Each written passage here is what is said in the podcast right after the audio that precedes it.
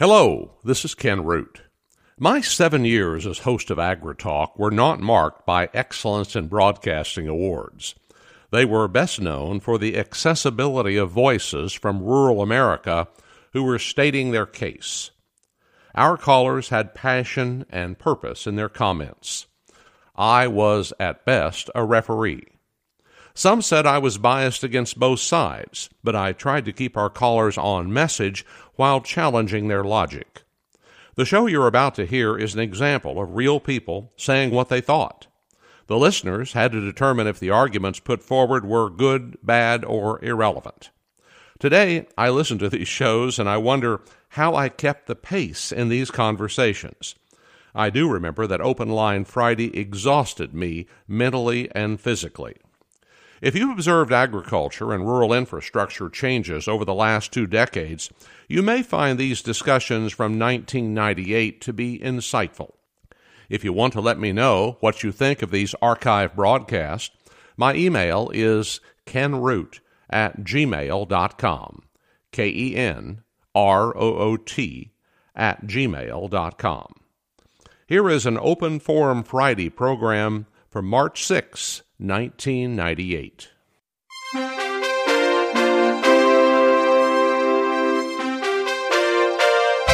This is AgriTalk. It's a Friday. I'm Ken Root. Welcome you to our Friday Forum. Welcoming you to our Friday Forum.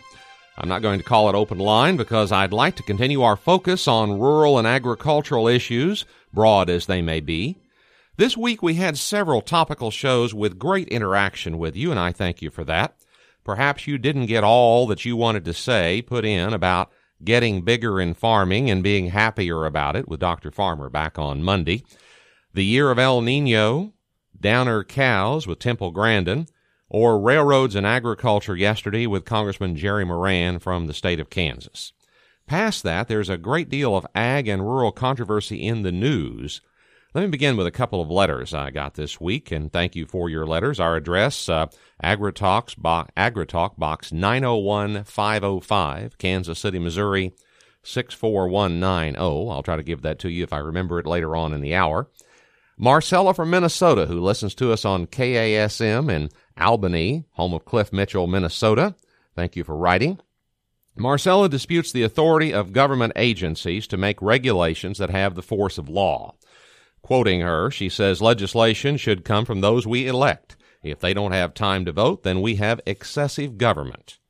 Well, Marcella, Congress first passes a law and then directs an agency to carry out the mandates dictated by that law. And through procedures uh, designed by Congress, they write regulations, they review those, and then they're published. And from that point on, based on a phase in or a grandfathering, they can be enforced as law. Now, the EPA yesterday announced it's preparing to impose new regulations on large livestock feeding operations, projected to be about 6,000. That made news this morning across the country. The attempt by EPA and their uh, ability to do so is to reduce the flow of animal waste into the nation's waterways. The USDA thought that was their job to regulate agriculture. They're going to be holding hearings and see whether the authority is in the hands of USDA or EPA, but of course, both of those are federal agencies. Senator Harkin, who's reduced the Keep the Hogs in Iowa Where They Belong bill, uh, wants the USDA to be the controlling agency. But apparently, EPA says we don't need any more legislation. We have enough authority right now to be able to regulate animal waste. On another matter, a letter from Mabel Miller about larger farms, which we talked about on Monday with Dr. Val Farmer. Quote, uh, You say we just have to get bigger. That's like saying you lose money on six cows, get 12 so that you can lose more. Well, Mabel, that is the Oklahoma theory of agricultural advancement. That one doesn't work, however. I have said, and continue to say, that if you produce a commodity, you have to produce it efficiently. That's as much as I have said, but everything else starts fitting into this whole thing. Farmers make the choice to get bigger because they realize that thin profit margins per cow or per bushel can only be compensated by larger production. So, for example, you can write this down if you want. If you have 200 acres of corn and you make $50 an acre net above expenses. Now, this is the expenses for production. This does not count your personal vehicle and your living expenses. But if you make $50 net, then you'd have on 200 acres $10,000. You can't live on that today. So you've got one of two choices. Either you increase your acreage to, let's say, 800 acres with a profit of even less, probably, maybe $40 an acre. It still nets you $32,000, which is enough to live on. Or you get a job in town that nets you 22,000, add that to the 10,000 you made from farming, you've got the 32,000, that's enough to live on. What seems to be the most infuriating, however, to many people who call us, is that farmers don't stop at this moderate size. They keep moving up and, uh, in Mabel's quote, getting greedy.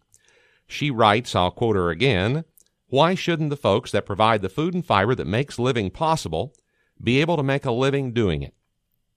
You know, that's a pretty good statement.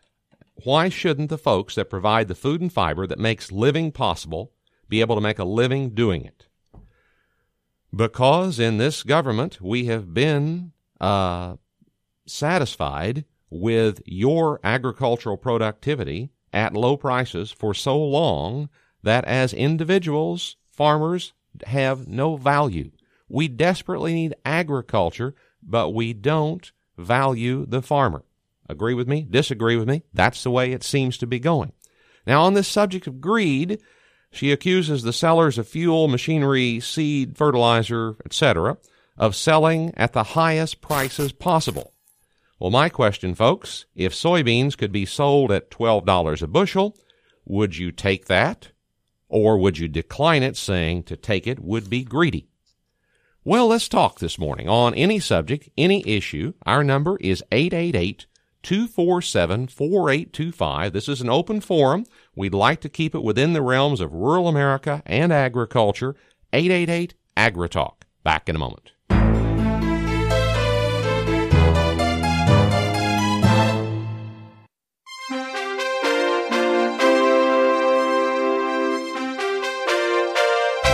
This is AgriTalk. I'm Ken Root. Next week, by the way, in fact, we've got several good shows coming up as we get into prime time season of all of you getting ready to uh, get serious about farming and ranching this spring.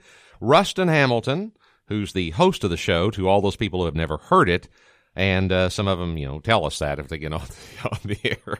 We love you, Rustin. We really do. Um, he's a great producer. He's secured Paul Engler, the Texas cattle feeder who sued Oprah also, he's got Paul's son Mike, who was an expert witness at the trial.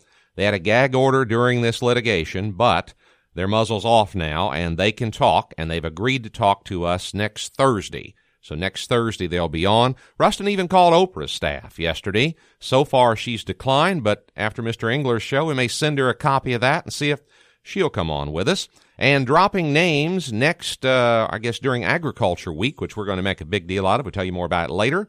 We hope to have and have got a pretty good indication early on that Sam Donaldson, a New Mexico rancher, will be on with us. Well, let's go to Harris in Missouri. Harris, good morning. Welcome to this open forum Friday. Hey, good morning. Uh, thanks for taking my call. I was listening to your program yesterday about the railroad crisis and the lack of uh, the elevators' abilities to get rail cars at the during the harvest time, and I remembered uh, somewhat uh, growing up in North Missouri in the 60s where there were government grain bin storage everywhere, and that's all gone. And in the 70s, uh, there were programs, I believe, through the USDA that uh, helped them, at least in part, promote uh, the, the farmer purchasing on the farm grain storage. And, and thinking about all this stuff, it, it appears to me that the farmer is at the mercy of a lot of things beyond the typical things like weather and all that type of thing. And, and if we had a, a better on-farm grain storage program and also teach that farmer how to buy contracts, uh, leverage his his fruits and efforts, if you will, like about every grain elevator that I've seen in Missouri do, uh, mm-hmm. and maintain more control over profit and loss. Well, first of all, I, I, think you're right on the well. The grain storage issue is that we have so much more production now than we had in the '60s. I, I don't think we've decreased our grain storage. We don't have as many incentives for grain storage on the farm at this point. That's true. But past that, if we could just get a better marketing system that people would participate in, they'd come out better on the long run. That's one of the reasons the Canadians beat us. They pool their wheat, but in this country where we have the right to do what we wish when Sure, we wish, sure. we choose not to utilize some of these tools. And, you know, after all the discussion we have on futures contracts and on hedging and open naked short selling, as some people call it, it's all a tool and it's out there and it's a question of will you take the time to understand how to use it or will you let somebody else use it against you? What do you think it's going to take? You know, I mean, there are people outside of farming that, that probably couldn't tell the difference between a cow and a bull elk, make a fortune off farming in America. You know, and, and at the at, at the greater exchanges in you know Minneapolis and New York and Chicago grain Well- boards, and and and it's been done for years and years and years, and they do it by understanding how the global uh, economy uh, is affected by farming. And Yeah, they don't do it illegally or unethically. true. true. They just understand how the system works and they use utilize the tools the farmers don't. They do have a lot of risk though, Harris. I want to point that out. Oh, that understandable. There's a risk reward basis here and not all those people make money. But they understand. You're right. It knowledge is what makes them money. Well, production doesn't make you money. Knowledge makes you money. I understand that, and lack of lack of use of it is, you know, I, I think I think that the average farmer in America will do it, but he's he or they uh, have have grown accustomed to their particular uh, way of, of farming, and I think they're they're really missing the boat here. I think the average farmer in America has already gone out of business. Well, I, I tend to agree with you, sir. Thanks for your time. Thank you very much. You got to be above average at worst. Let's go to Ken in Illinois. Ken, good morning. Yeah, good morning. Um, yeah, well, I uh, the last caller kind of example a point I want to make is uh, the problem with uh, We work, uh, we working somebody with each just other. turned the radio up here just a minute. Um, okay, the the problem with farming today is that uh, we don't think big enough. You know, everybody says we got to get bigger. The problem is we've got to think bigger. And a perfect example is that last caller. He said that uh, that you can make money on the uh, trading green. Well, yeah, some people do, but some people lose, as you pointed out. That's right. If you speculate, Right, right, exactly. But my point is, is if we would think big enough, there is no money created in the stock market no, or in the mer- uh, uh, in the grain market. that's right. But you Uh, create the the average profits is zero minus brokerage fees. But you create the wealth. See, that's one of the things about a raw materials industry is you create the wealth. But in agriculture, we realize very little of that wealth ourselves because we turn it over to somebody else who has a lower cost and a higher profitability. Yeah. However, you see that isn't really true because let's take the five dollar corn.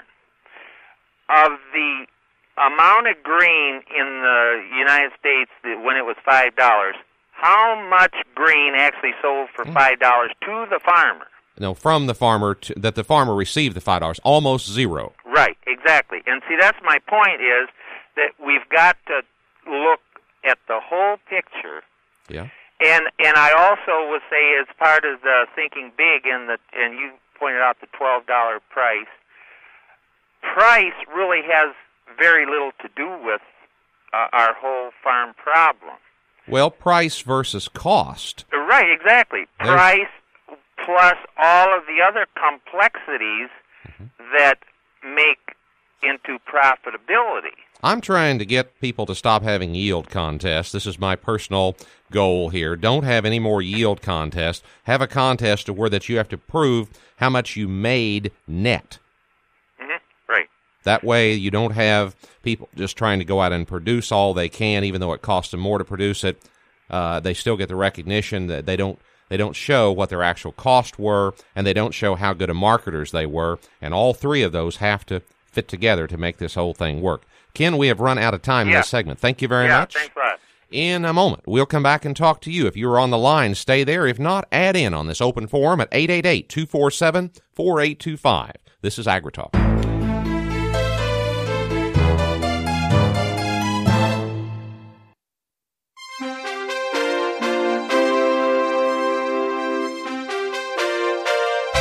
This is AgriTalk. Let's talk. John in Minnesota. Hello, John. Yes, good morning. Good morning. How are you doing? Good. How's your winter?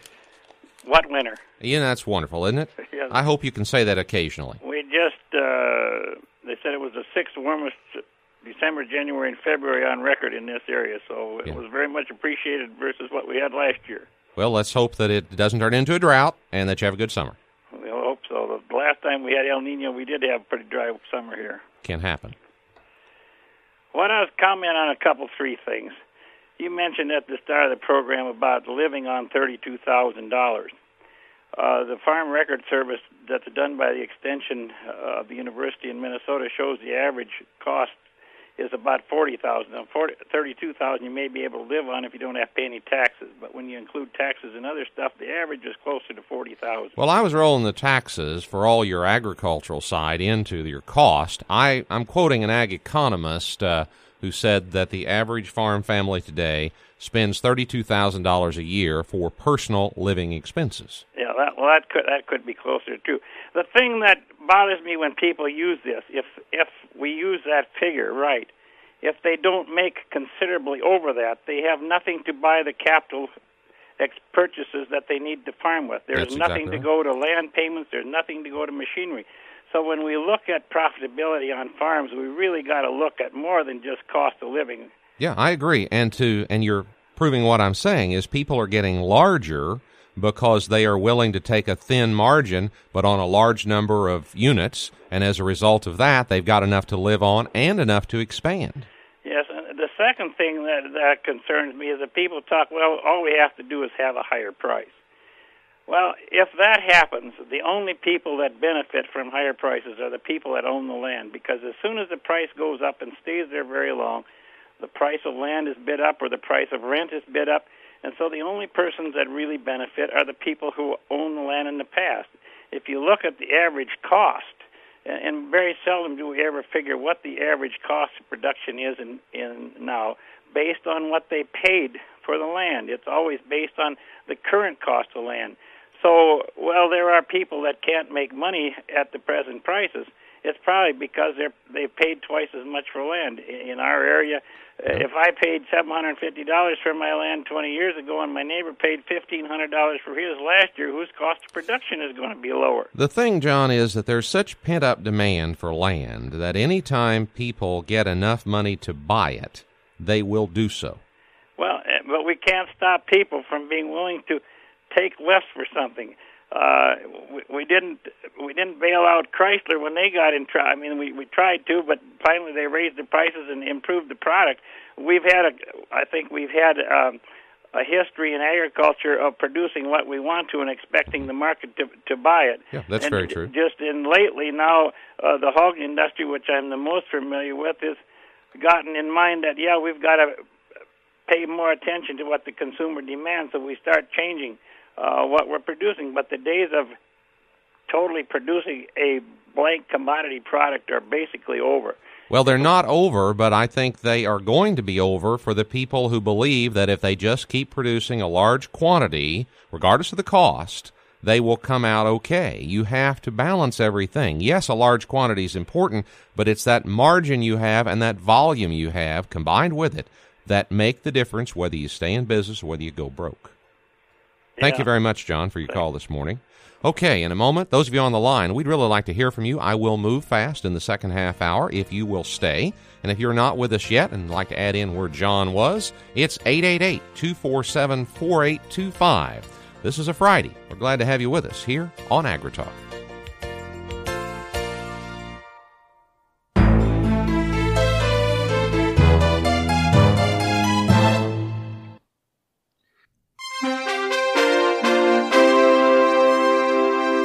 Back to AgriTalk with your host, Ken Root. Ah, we're wrapping up the week here, the virtual coffee shop of rural America. Glad to have you with us today and every day. We had good shows this week and good comments still coming in today here. There's a lot of ways you can talk to us. First of all, talk to us, and that is call us on the show and express your opinion or give us some information that we don't have. Secondly, we have a fax number, and that is uh, 816 891 0146. And thirdly, you can write us That's three out of four here. Box 901505, Kansas City, Missouri 64190. And lastly, since we are strongly in the information age, you can contact us by email at agritalk.com. I received a fax this morning, and I have to admit to you, I'm pretty open here on everything, that my 49th birthday is coming up tomorrow, and I received birthday wishing, wishes from the LeDukes in Illinois a picture of myself and a Hawaiian princess from this last year on the trip that we had over there. Very, very nice. Thank you, Nancy and Ron. All right, let's go back to the phone lines. We got Howard in South Dakota. Howard, I was talking to you the half hour, trying to look. How are you, Howard? I'm awful good. Well, good. Glad to hear that. Living here in Gettysburg, South Dakota, we don't have the snow like we did last year, which Well. is a very good blessing. Well, we should be thankful for that. I was trying to find in my High Plains Journal the article you had that you wanted to talk about. What article is that? Pot roast wins prize at NCBA. Yeah. they- Harris Ranch Beef Company, Selma, California, is $250,000 richer after its company award its National Cattlemen's Beef Association Award for the best new beef product in America. What do you think of that? Well, I think $250,000 is a hell of a big prize. Yeah, it if is. they'd have lost him $250 would have been a very nice prize. Well, wasn't the effort here to get a company to produce a product that could generate more demand for beef? The winning roast, pot roast, is made from beef brisket, which natural seasoning is slow cooked for 6.5 hours. Yeah, but the gravy is produced naturally in the process. but now they're making it to where that don't they cook it first and then you as a consumer just have to cook it for a short time?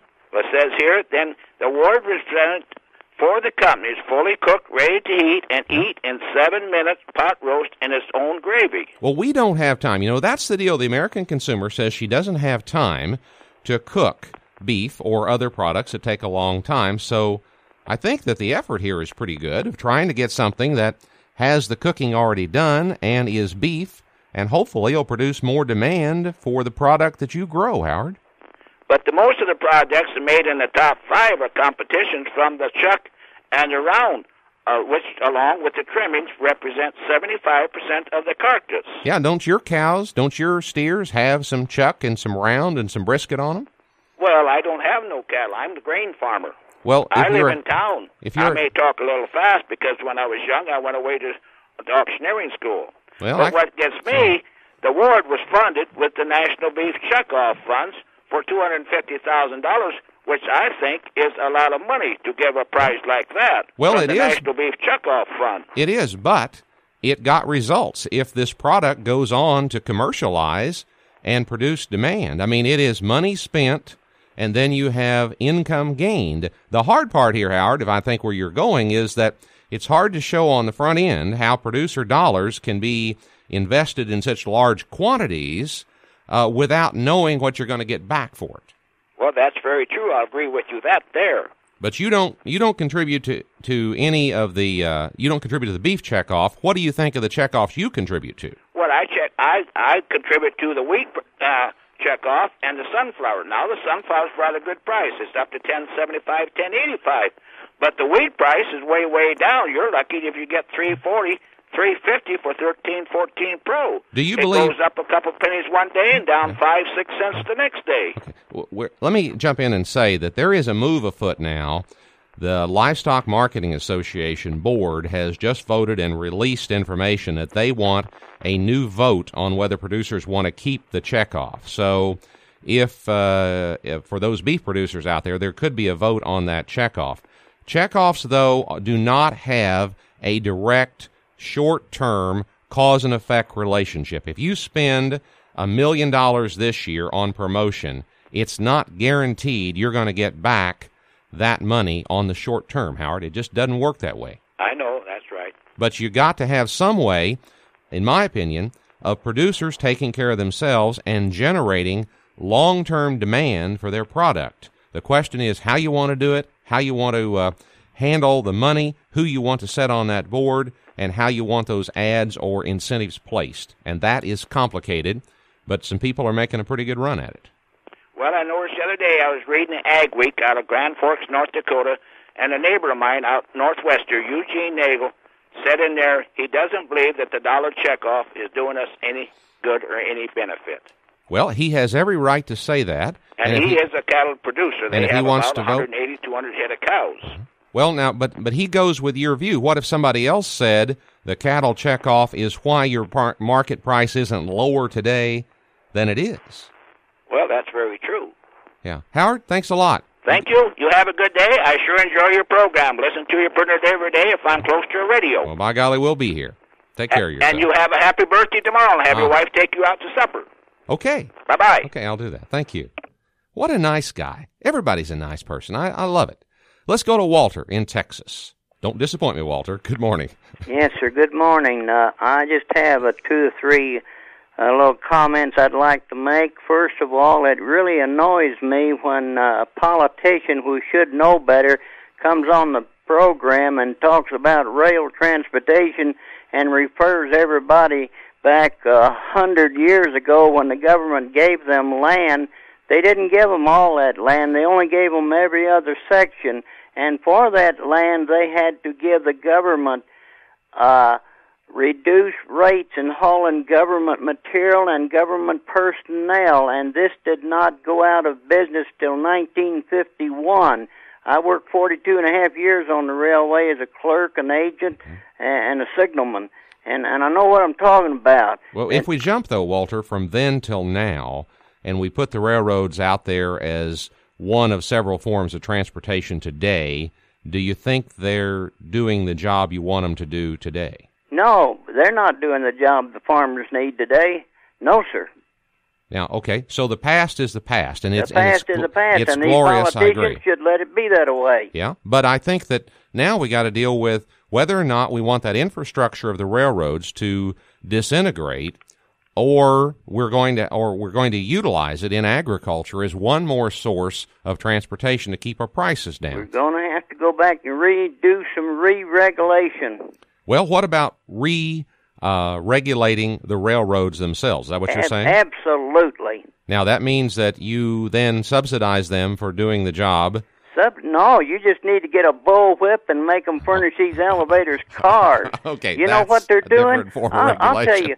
I'll tell you what they're doing. Yes. They're taking the switches out of these grain elevators out here in the country on these branch lines. They're holding cars. They're hiding cars out in New Mexico and the back in the desert. Well, they don't have any engines this year. The problem Oh, was they- they they no, said they- they, couldn't get an engine out there. They said they couldn't get a crew well, out to haul that another. out. That was just another damn lie that they come out with because they are trying their best to break the railroad retirement system. They have cut the employment down from five hundred thousand to less than two hundred thousand in the past five years.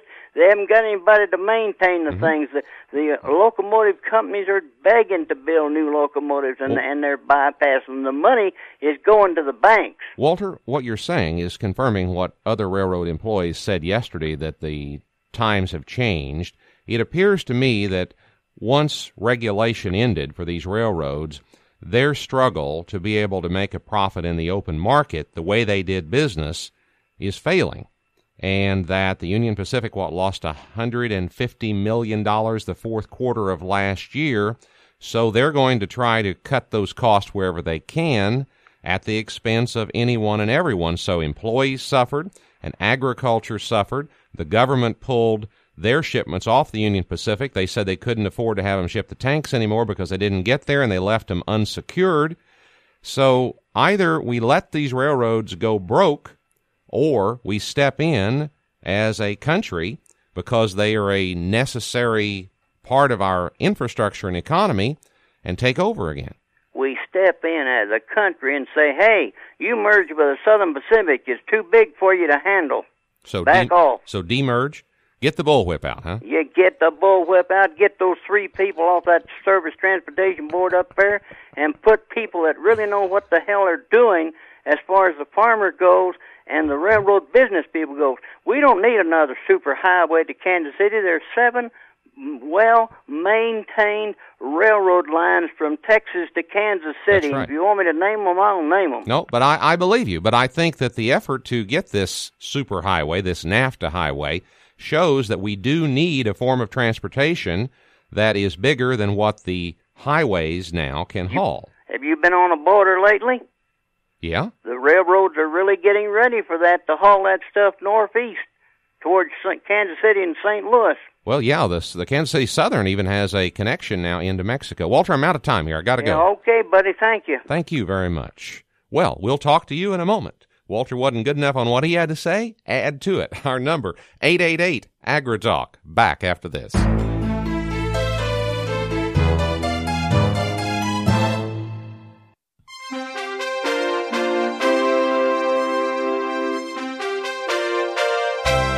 This is Ken Root. Before we continue our uninhibited discussion on this Friday that feels wonderful for people to call in and talk about the things that concern them, I'd like to thank our crew here Rustin Hamilton, our senior producer, Dennis Goodnight, our engineer and editor, Rhonda Stevenson, our call screener, uh, Don Schultz, who's our sales and affiliates manager, and Mark Perrin, who's our president, and all 115 affiliates in 33 states who carry us each day here on AgriTalk.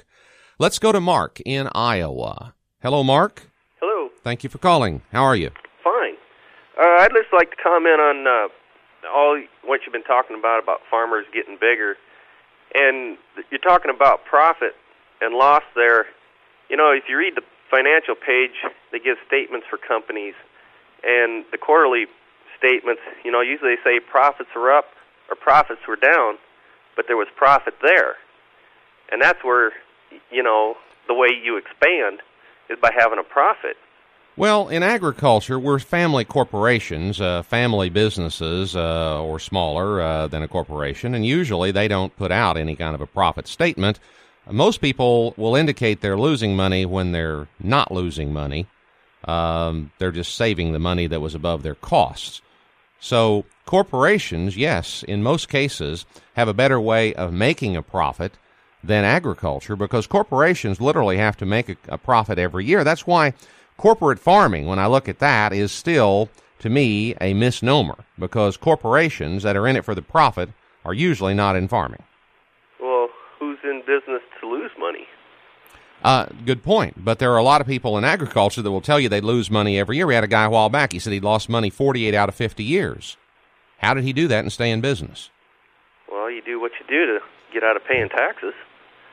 Well, then that means that you didn't lose money. You just deferred it away from being classed as income. Right.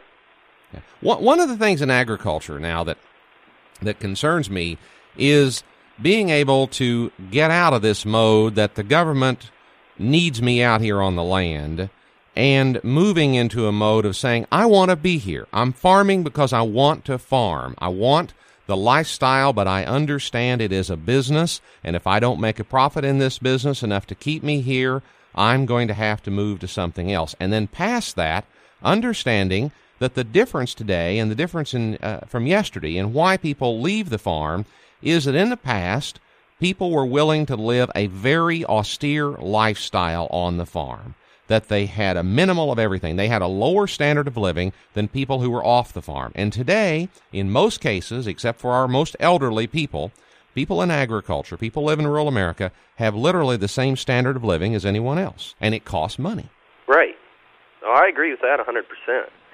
Uh, I'd also like to comment on uh, Mr. Harkin and his uh, national standards for you know big livestock operations. uh-huh Uh, I I think it's best left up to the states because you can't blanket the whole country with the same rules and regulations.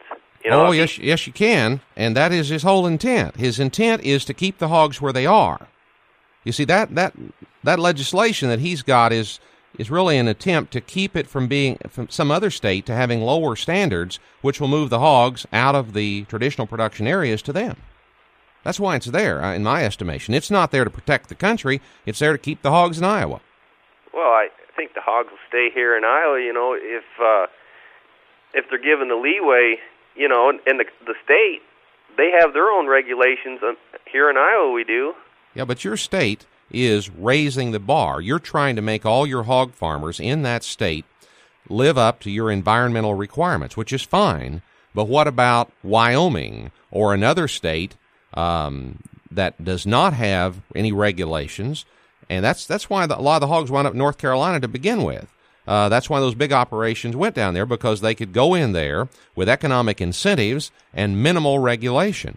So what uh, What we what we need is some uniformity, Mark. I, I disagree with you that that it should be left up to the states, except that a state can raise it above a federal minimum. Okay. Okay. All right. Thank you for your call. Yep. Bye. All right, let's go to John in Missouri. Those folks that called and got off the line, I wish you'd stayed here. I'd have got to you. John, good morning. Good morning. What do you think? What I think? I think you've got a good show, but I want to make one comment on the radiation. Back in the 60s, we traveled a lot and had little girls. We stopped and get milk at, at convenience stores, and half the time it'd be sour. We stopped in one store in Idaho or Utah, I don't remember which, had on the shelf uh, irradiated milk. So we bought enough for a couple of days, and it tasted exactly like regular milk. There's no off taste. There's no way you could tell except it wasn't sour. Hmm. You sure it wasn't just UHT milk, ultra high temperature milk? No, it said irradiated. Okay, all right, I believe you. I just wasn't and sure it when it tasted the eventually same, became warm or legal. cold as regular milk. I couldn't tell any difference. The kids didn't turn up their nose, and usually, Well, you know, I, I love what you're saying because it is a scientific fact that the irradiation of food does not damage, does not threaten you as a consumer. It may Not in change any the way. it may change the taste a little bit. nope, but it didn't. But in some cases, it does. In some foods, it does change the taste. And I think the army found out they couldn't have rations Mm-hmm. that they put in so sanitary. But what eventually something will grow in it. But you know, we got people in this country that just are suspect of everything. Oh yeah, we got morons all over. Yeah. I got Well, one more comment about the farmers. All right. It's just like a young couple getting married.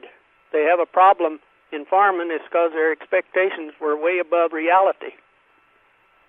Okay. So you, you got two ways to go. You can either come down to the real world, or you can take the real world up to where you well, want it to be. They see that big green stuff across the fence, and they think they're going to get it on their smaller acreage, and they're not going to do it unless they do some real clever managing.